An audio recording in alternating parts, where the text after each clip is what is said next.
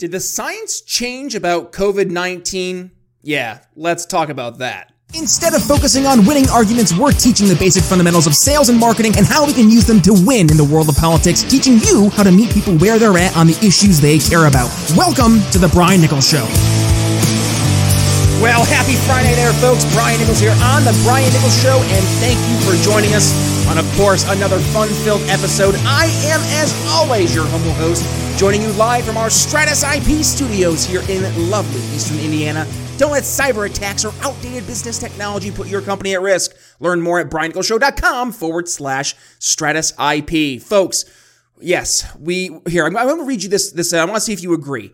COVID 19 is a threat. It's a very real disease that, yes, in fact, kills a lot of people. However, the government lockdowns and the related intrusions on civil liberties pose a serious threat not only to lives, but to civilization itself, a threat that must be resisted. At this juncture, the science is quite clear on what key policy responses should be or what should have been, but this is no longer about the science, and let's be real, it never was. What is required now is a mobilization against what is essentially an enormous public relations indoctrination machine that is fueling fear and removing the agency from people's lives in the world over. Now, I'm going to pause there. Do you agree with that here as we're recording on December 2nd, 2022? Most likely. But what if I were to tell you that that was actually the uh, beginning of an episode that we shared back in January of 2021? Referring to what we had learned over the past, at that point, uh, half a year plus of COVID going across the world. And doing so was Nick Hudson from Panda. And we discussed at length the impact of uh, COVID 19, but specifically the policies that were brought to the table that ended up causing so much more pain and devastation. Now, that obviously leads to the question well, did the goalposts change? Did the science change? Which is it? Well, I think you're going to listen to today, uh, today's episode, and the answer is going to be quite apparent and very crystal clear that no, the science did not change, but rather the goalposts changed in order to fit the new narratives. And this is something that Nick addresses way back in January 2021. Think back to that mindset, where we were back then versus where we are today a lot of what you're going to hear is uh, definitely evergreen and it opens up the eyes in terms of what we're doing now. If you were in a blue state who is uh, facing COVID restrictions, well, listen to this episode. Listen to what the insanity has been promoted from the very beginning that has been made to make you afraid and it's done intentionally. So, uh, with that being said, listen as we go back in time. Yes, it seems like it is uh, all the way way back in the future, January 2021. Nick Hudson here on the Brian Nichols Show. Hello, Brian. Thank you for having me. Absolutely, Nick. Thank you first and foremost for joining us here on the Brian Nichols Show. I said from uh, this morning here on the Brian Nichols Show, you're hailing from South Africa. So, good morning from your neck of the woods, all the way on the other side of the world. But the global COVID 19 pandemic, right? It's not regional. It, we feel it here in the, the States. We feel it in South Africa. We feel it in India. We feel all over the world. And uh, right now, I think we're more so feeling the uh, the long term implications of these COVID nineteen government mandated lockdowns, which Nick led you to uh, to lead this new organization, Panda, focusing entirely on the economic outcomes and consequences of these lockdowns. So, Nick, kind of what got you first and foremost started into uh, looking at these lockdowns and the severity that they are causing? Brian, the the story for us really started as a group of friends trying to understand what was going on and the picture we were developing of the actual impact of the virus was that it was much smaller than it was being um, proclaimed to be. So we took a view very early that this was clearly a disease that affected overwhelmingly the elderly population and that young people were facing negligible risk. And this was clear from very early on. Um, and we were quite alarmed by the emerging trend to lock down and enforce all these draconian non pharmaceutical interventions. We were very concerned that they might be taken up in developing countries such as South Africa, because such countries typically have large swathes of their population occupying a run in society that is only just above po- poverty. And so any kind of intervention that has a big impact on the economy, stands to force people by the hundreds of millions into poverty. And anybody with half a grain of common sense will realize that that kind of move has public health implications all of its own. And we got even more worried when South Africa locked down, and yet more worried when the promised two to three weeks to prepare the hospital system turned into a rolling lockdown that is now in its 260th day in South Africa. Um, and we formed the group more formally, got together with some other professionals. So at this stage, it was a couple of actuaries, an economist, a lawyer, and a couple of doctors. And we were using our sort of multidisciplinary skill to unpack the whole broader picture, not just of the epidemic and the virus, but of the, the implications of these political reactions. Mm-hmm. And we wrote our first paper, which was called Quantifying Years of Life Lost to Lockdown, which attempted to bring to the public's attention the fact that there was no trade off between lives and economy. This was a completely false and silly concept. An economy does nothing other than mediate lives.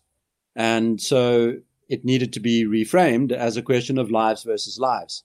There was a profound trade off going on. Uh, and using insurance mathematics to try and move from the economic impact to a kind of morbidity and mortality consequence, we came to the conclusion that even utilizing the most conservative projections for the uh, epidemic, by which I mean the, the most severe predictions, there was no chance that the epidemic would, would um, kill nearly as many people as the economic event. In fact, we said that it would be at, at least time 30 times the loss of life would arise from the economic impact than from the disease itself. And as I said, that was using very severe forecasts, which we actually disagreed with. We published our own forecasts, which have been incredibly accurate. We estimated our first wave or of the epidemic, as you might refer to it, within 1% accuracy over eight months. So we were we were very accurate. That 30 times figure was based on much more uh, severe forecasts. And here we sit with a devastated economy in South Africa. But after several months of doing this, trying to motivate for ending the lockdown, for taking on the strategy of focus protection, um, which means really spending your meager resources on protecting the vulnerable and letting the rest of the society get on with normal life, we realized that it was not about the science. No matter how many times we were right about things, we were just being ignored, and that our government was undertaking these foolish measures under the air cover of the World Health Organization and other countries' governments.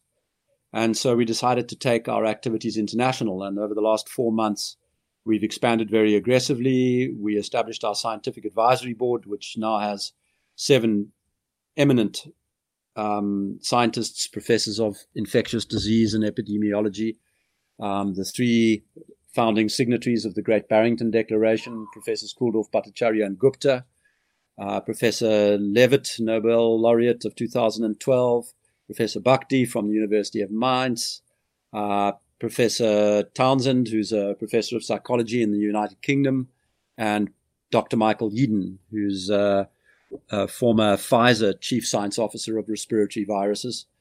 And we have also added to our actual working team uh, nearly 100 people, most of whom are scientists of international repute, helping us navigate all aspects of the epidemic. Wow. Wow. Okay, so much to unpack there, right? So the first one that that instantly um you know makes me start to question is why are people going this whole mentality of trust the experts when I mean, my goodness, Nick, you just listed off, you know, uh, a treasure trove of, you know, hundreds and hundreds of years of epidemiological and, and virologist experience, and yet people are looking at us who are questioning these lockdowns as the kooks. We're told that we need to trust the experts, look to the experts. What's what's leading to, I guess, maybe this uh, rejection of, in this case, the real experts with the government narrative.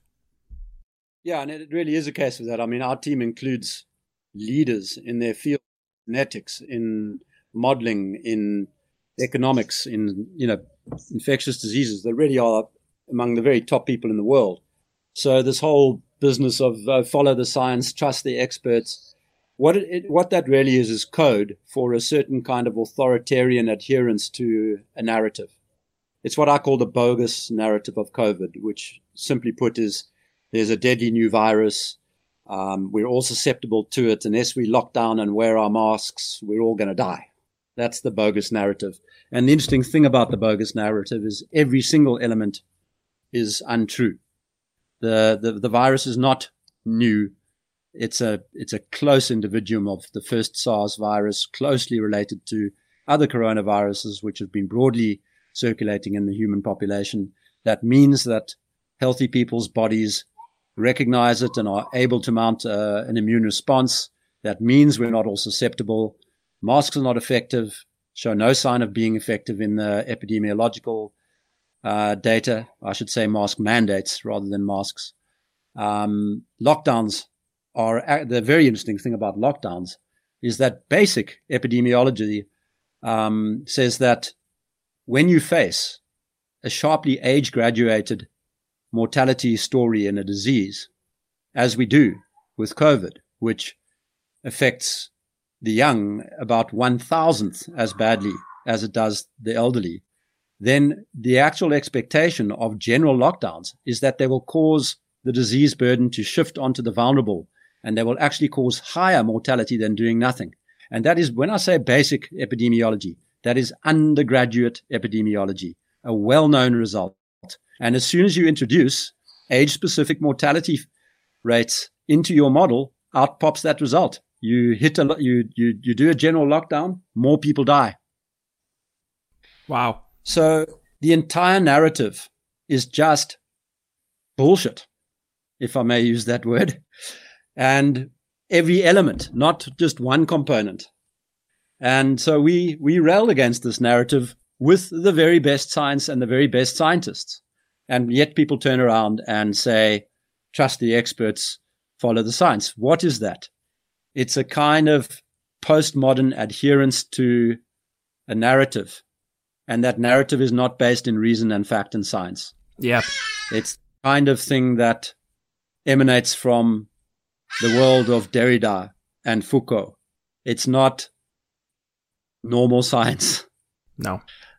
It's not. And and what we're seeing is a real negative implication and result of people not trusting the real science in this case, right? And and when we're talking about is I mean, goodness, you're talking about South Africa, right? Like your person, your average person who's in poverty in South Africa relative to your average person in poverty in America, it's night and day, I'm going to assume. And yet in America, we, we think, you know, especially because, you know, I, I, I see it firsthand, the number of people losing their jobs left and right but there are people in South Africa literally starving to death. Like people across the world. I think the number I saw was 10,000 children starving per day across the world right now. I mean, that's, that's horrifying. So there, there are real statistics and real outcomes that we're not seeing here in the States that are as a direct result of these lockdowns that are hurting the very most, uh, I would say the most risk adverse or the most risk um, focused among us, and that'd be the, the people who are impoverished, the people who are you know the the, the needy, the, the ones who are the, the sick, and so forth. Yeah, there's no question. So lockdowns, the way I see them, are the most regressive policy that has ever been introduced. Um, the the what you're doing with the lockdown is protecting people who are not really at risk, who are very comfortably off, who can sit behind their little Zoom screens and work from home comfortably, that is not how the bulk of the world lives. And so you're transferring the disease burden, which is very slight for you, onto populations for whom it is very severe. And that is one of the most selfish acts a human being could do. And so I, I look with some head scratching at the people on the left who advocate for lockdowns because it's if you are worried about inequality, if you if, if that has been your mantra for decades, then you should absolutely hate lockdowns. They increase inequality like nothing else.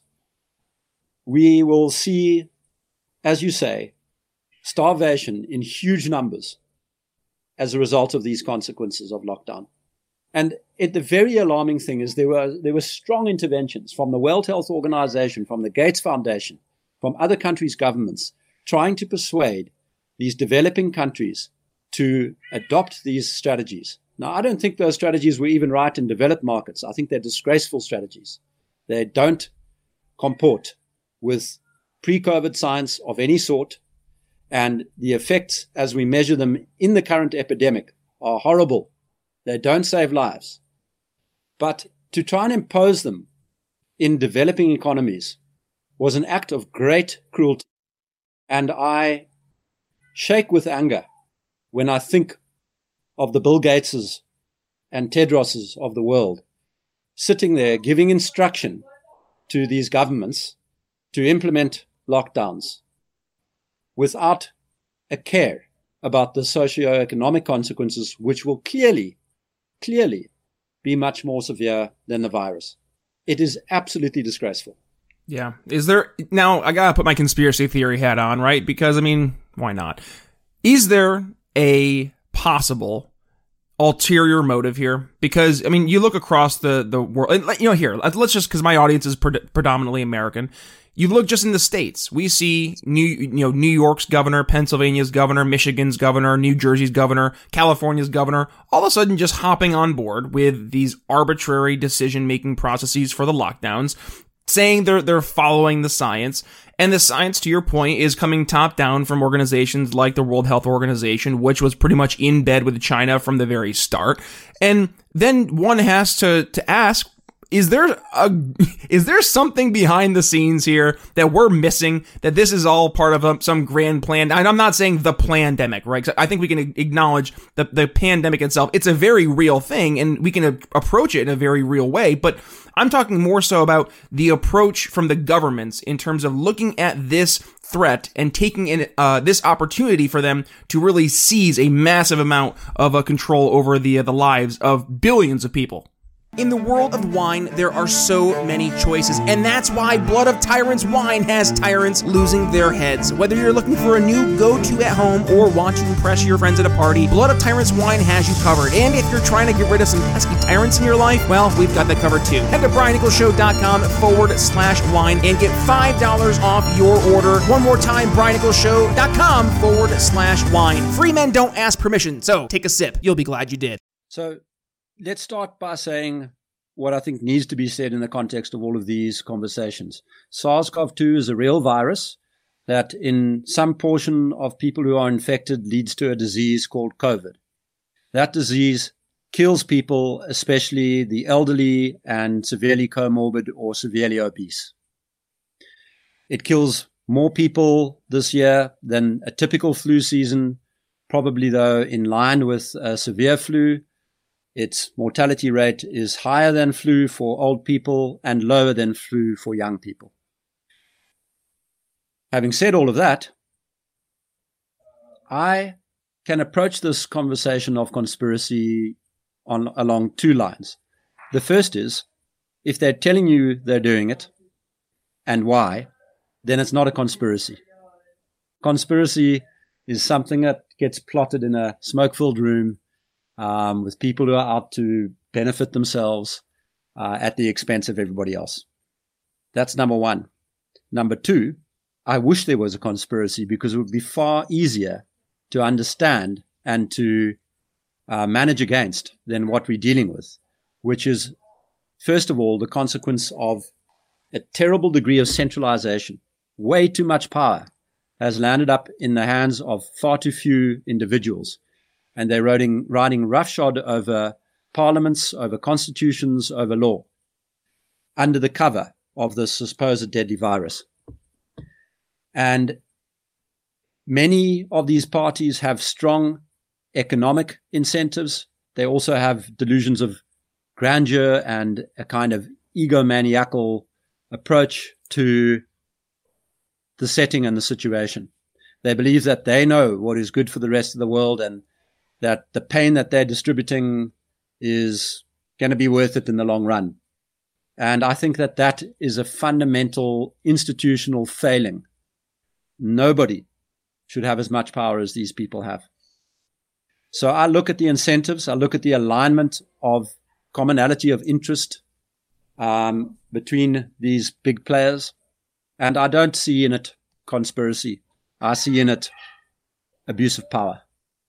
So how do we failing of governance? I was going to say, so how do we get out of this, right? Because right now, I think that's the the number one question, not just across the the states, but across the world, because it seems like far too often than not, we've seen these um, these I'll say governors or uh, executives taking these powers and more often than not, not yielding back their emergency powers once the, the crisis is averted. I mean, goodness, just in New Zealand, they just decided that now that they haven't had coronavirus for how many days is it, that now um, they can have life back to normal. And that's that's very dystopian, I would say. So, what's the next step? What's the plan of action that I guess the folks who are more in the hey, we can act like rational folks and make risk decisions based on our own risk assessments. What what's that kind of a I guess plan of attack for us going forward? Well, people definitely need to start speaking out, standing up, rising up. I would like to see a mass burning of mosques.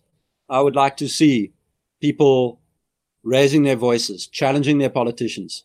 I would like to see the media finally start to wake up to the incredible damage that is being done to the people they're meant to protect against the powerful. They have sided with the powerful against the vulnerable, against the poor, against all the marginalized groups. And that needs to change. And I think there's a difficulty there because those same powerful people who have been directing this foolish healthcare policy also have their tentacles into the ownership of media. There's an unholy alliance between big tech, between the supranational organizations and media and politicians. There's much corruption. Behind all of these scientists who are maintaining the bogus narrative is funding from organizations who are pulling the strings. And none of that is conspiracy. It's all out in the open. And it's a big problem. And until people stand up and until they start making their voices heard, we are not going to be able to get traction on the pushback. Yeah. And and now I guess the the question is how long? I mean, I, I saw a number. I think it was eighteen trillion dollars in lost productivity just from the United States alone. I believe it was. So, I mean, the, the, the numbers that we're going to see in terms of lost economic productivity, it's going to be devastating. So, Nick, I ask you, what's what's going to be the the timeline? Is, is there a timeline for us to get some road to recovery? Well, I mean, the economic recovery will take many years. We may even have to measure it in decades at the rate things are going because the hole just gets dug deeper and deeper. Um, but at least in terms of arresting the policy, I would I would think that we need to do this within months there are many very dystopian things on the horizon. All of these immunity passports, health passports. I see now New York has uh, made some modification to law to make it legal for a workplace to demand that its employees become vaccinated. I think that kind of law needs to be attacked as unconstitutional. Um, so we need to form grassroots organizations, collectives of lawyers and doctors who are prepared to do the hard work of pushing back against this insane kind of idea. Yeah. And now I'm looking at you guys, right? And, what you're doing at Panda, getting all the, the data uh, pulled up right now. Obviously, this is going to be a resource for folks going forward to leverage because I think there is a lot of misinformation. I mean, there's a reason they, they, and the mainstream media, the corporate media, uh, they're only talking about the total cases that we have in the United States. They're not looking at it more objectively. They're not breaking it down with some context and nuance. So when folks go ahead and start to check out all the data you guys have, what can they expect? What are some of the, uh, the, the key factors that you guys are looking into? Well, the, the, the headline story at the beginning was the economy mediated impact on mortality of lockdowns. The next story was the ineffectiveness of lockdowns as an NPI as a non-pharmaceutical intervention. Mm-hmm. We are about to release a paper showing that, as expected in basic epidemiology, lockdowns actually cause greater COVID mortality. You can also look on our website to understand the dynamics of resurgences. Um, we have many, many resources, interviews, uh, articles covering these topics. So there's a wealth of information there. If you started listening to all of our podcasts, interviews, um, and so on uh, today, you wouldn't be finished by the end of next month. Um, there's so much material there now. Um, we also, you will also see recently released our protocol for reopening society, which was designed in support of the Great Barrington Declaration. And that's probably about an eight page document that details what we believe government should be doing. And we are hoping that lawyers, ordinary private citizens, business owners will use that document as in, in, in letters to their congressmen, senators, mayors, um, to ask whether this wouldn't be a better way forward than these incredibly costly and deadly measures that are being used at the moment. So that's kind of where it's at. We've also got uh, quite a, a, a, business going in connecting the various organizations around the world who are pushing back against the malarkey, uh, doctors groups, legal groups, um, and of course the scientists. And so we are gradually roping together organizations around the whole world. Uh, in the last few days, I've spoken to people in New Zealand, in England, in the United States, in South America. Got a conversation coming up with the Philippines. So we really are working very hard to try and combine these groups so that we're not replicating work, that we can leverage off each other's work. We're supporting legal cases. We join them as amicus curiae or friends of the court. We support petitions to local parliaments and European Parliament with content. And that content then comes with the imprimatur of the Scientific Advisory Board. And we produce very impressive founding affidavits for cases and supporting material for lawyers who are trying to take on people in their own jurisdictions. And because our, our data is fully international. It doesn't concentrate on South Africa. It covers the entire world. We are able to assist in a variety of jurisdictions.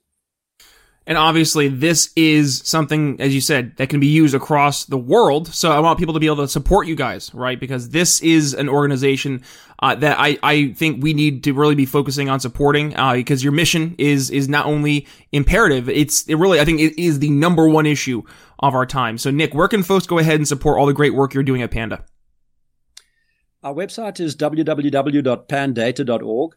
There's a donate button right there, and we deeply appreciate any donations we can get because what we are ultimately mounting is a costly public relations exercise, and there is a need for that to be supported by quite a lot of resources, uh, mainly in terms of organizing and and um, uh, publishing uh, work, and so that would be very much appreciated.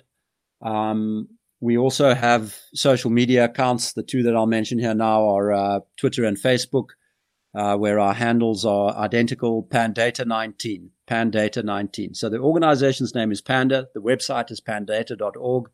The handles are Pandata19.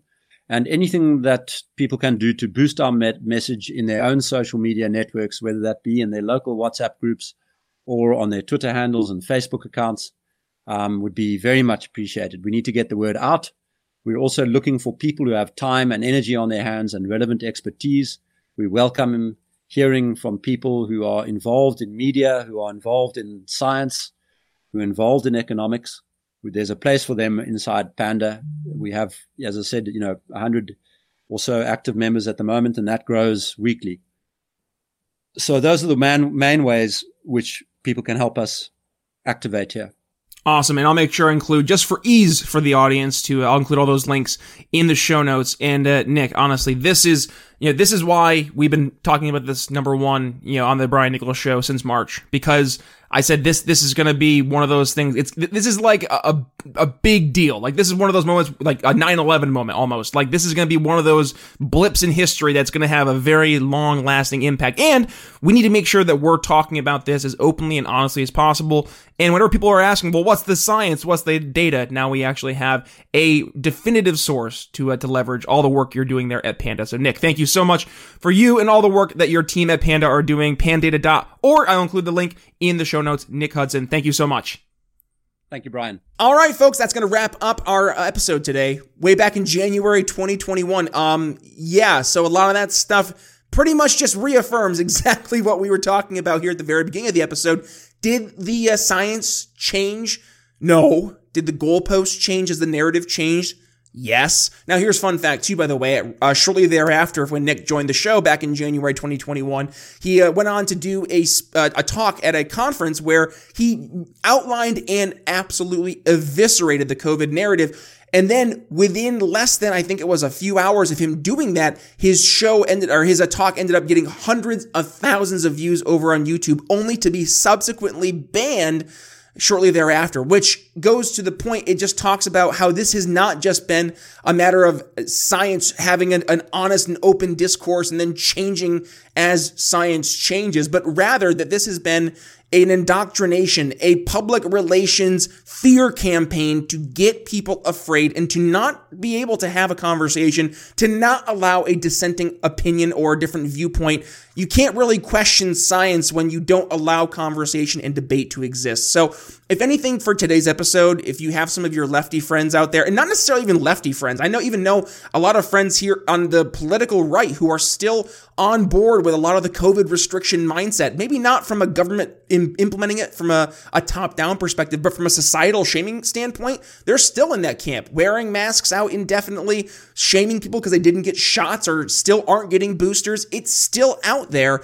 This is important for us to acknowledge what is happening and what has happened. So I implore you, please, if you got some value from today's episode, well, please go ahead and give it a share when you do. Go ahead and tag yours truly at B Nichols Liberty. By the way, we had a, a uh, great episode yesterday where we went again back in time, all the way back again to 2020, where we discussed how libertarians could take on the duopoly and yes, in fact, win using what we call guerrilla politics. If you missed that episode will have no fear. I will include that episode right here for you if you're joining us on the uh, YouTubes or if you're joining us on Rumble, Odysee. Hello, do me a favor, regardless of where you're joining us, please just hit that subscribe button and little notification bell. And by the way, yes, to the 90% other uh, listeners here who are joining us on the audio version of the show, we do have the video version of the program, so please go ahead and uh, subscribe to wherever it is you get your video content. Uh, and also, if you have not had the chance yet, go give us a rating and review over on Apple Podcasts podcast, briannicholsshow.com forward slash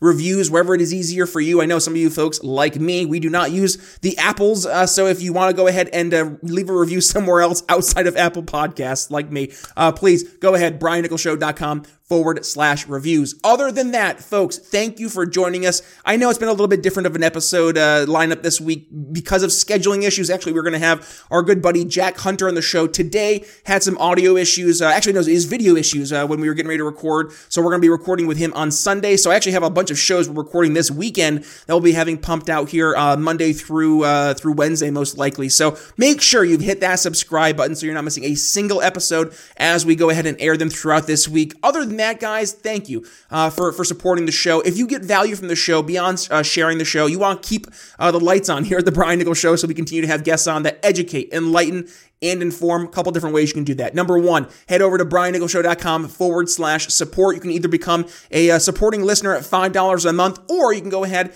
and uh, give us a one-time PayPal donation. That's option A. Option B is you can go ahead, if you are a candidate who is running for office or you are considering running for office, you're not quite sure yet, and you're trying to figure out, well, what do I have to do in order to be a successful candidate? What does that entail? I'm going to go ahead and teach you how to do that over at our Candidate School 101. Less than $10 a month, $9.95. You can go ahead and sit down with yours truly. Once a week, we're going to be going through weekly roundtables with uh, different candidates, go through different questions I'm getting uh, asked from different candidates, but also having experts who are in this field of, of campaigns and, and politics bring their expertise to the table and their resources to the table so you can be the most successful when you're going out and uh, trying to crush your number this time. Where is it? Uh, going out and doing so as a candidate. So, with that being said, briannicholsshow.com forward slash candidate school, $9.95 a month if you are interested. Other than that, that's all I have for you. Brian Nichols signing off here on The Brian Nichols Show. We'll see you next week. Thanks for listening to The Brian Nichols Show. Find more episodes at briannicholsshow.com.